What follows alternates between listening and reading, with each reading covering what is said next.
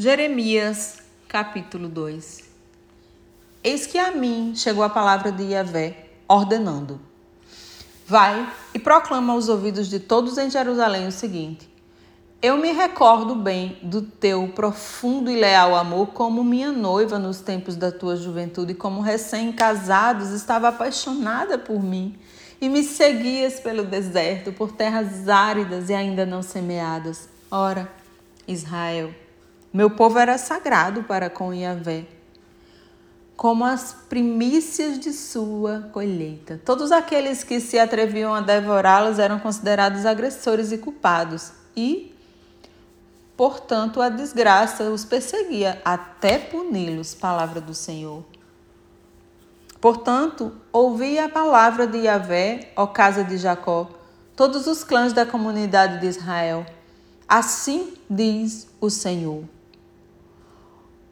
O que encontraram os vossos pais de injusto em mim, ou em minhas atitudes para que se afastassem da minha pessoa e partissem em busca do nada, do vazio, tornando-se eles mesmo nulos e sem sentido? Ora, eles me questionaram onde está Yahvé que nos fez sair da terra do Egito e nos conduziu pelo deserto por uma terra de estepes e barrancos, por uma terra seca e de trevas, por uma terra que ninguém atravessa e na qual o ser humano não tem condições de viver. Entretanto, eu vos trouxe para uma terra fértil, a fim de que se a fim de que alimentasseis e aproveitasseis de todos os seus bons frutos e bens. Contudo, vós adentrastes e profanastes a minha terra, e tornastes a minha herança abominável. Os sacerdotes não indagaram por Yahvé. Os intérpretes da Torá, a lei do Sanhedrin, a manutenção das ordenanças, nem me reconheceram. E os líderes do povo se rebelaram contra a minha pessoa. Os profetas pregaram em nome de Baal, seguindo deuses imaginários e inúteis. Por isso eu, novamente, os acuso em juízo. Declara Yahvé. Eu farei denúncias também contra os filhos de vossos filhos, diz o Senhor.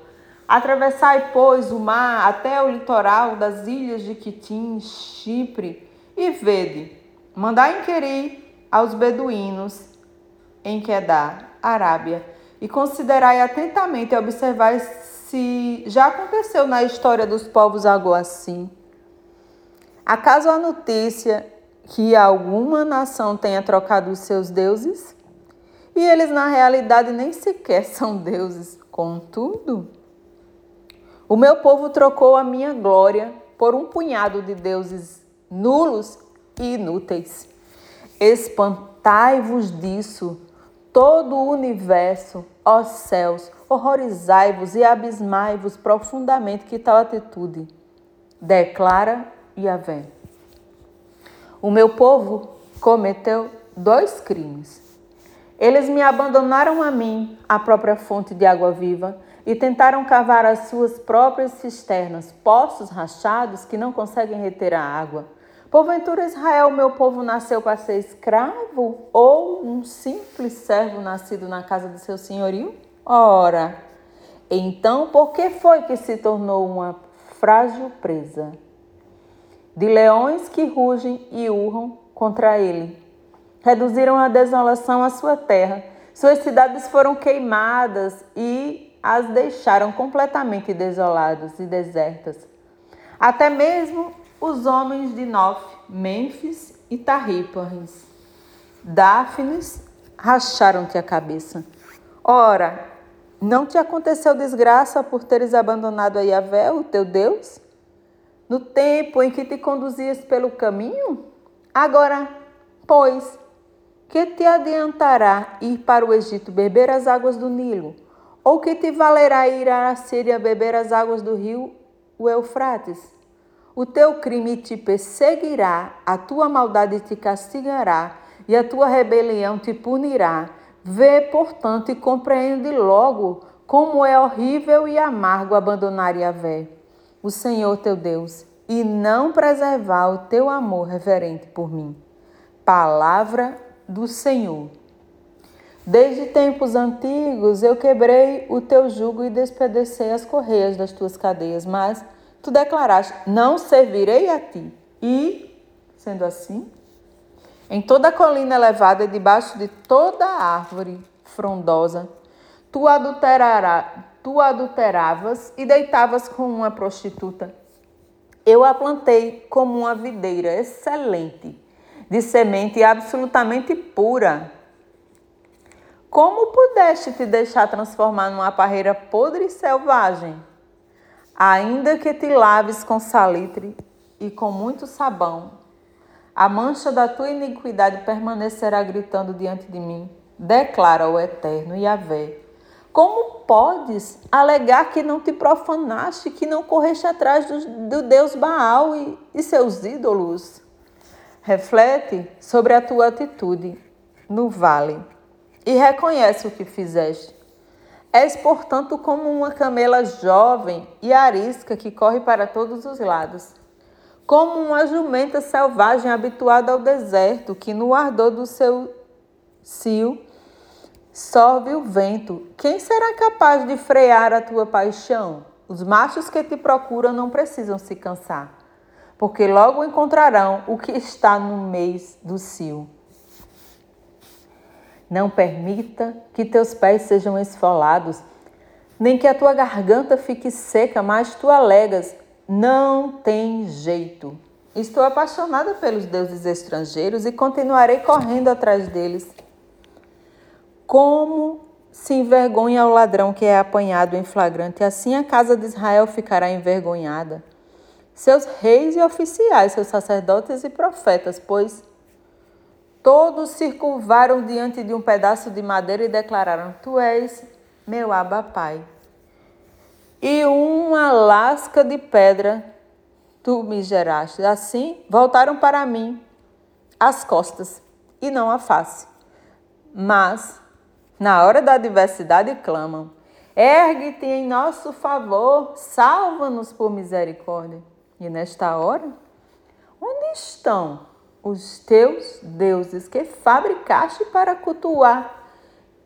Que se levantem eles, se é por se é que podem vir em teu socorro e te livrar de teus momentos de angústia e desespero. Afinal, teus deuses são tão numerosos como as tuas cidades a Judá.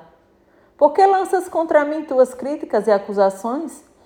Vós todos vos rebelaste contra a minha pessoa? Afirma o Senhor.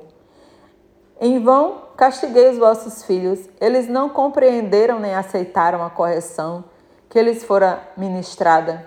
Vossa espada tem destruído os vossos próprios profetas, como um leão selvagem e sanguinário. Vós, desta, desta geração, vede e considerai atentamente o que diz a palavra do Senhor. Tenho sido um deserto para Israel, um lugar tenebroso e inóspito? Então, por que o meu povo me despreza exclamando: eis que assumimos o controle das nossas vidas. Não mais nos sujeitaremos a ti, tampouco te seguiremos. Porventura se esquece uma jovem das suas joias ou uma noiva de seus adornos de núpcias?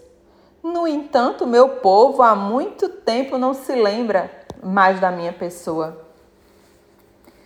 Sabeis correr atrás das tuas paixões com tanto ardor e eficácia que até as prostitutas é, é, és capaz de ensinar com teu modo de proceder.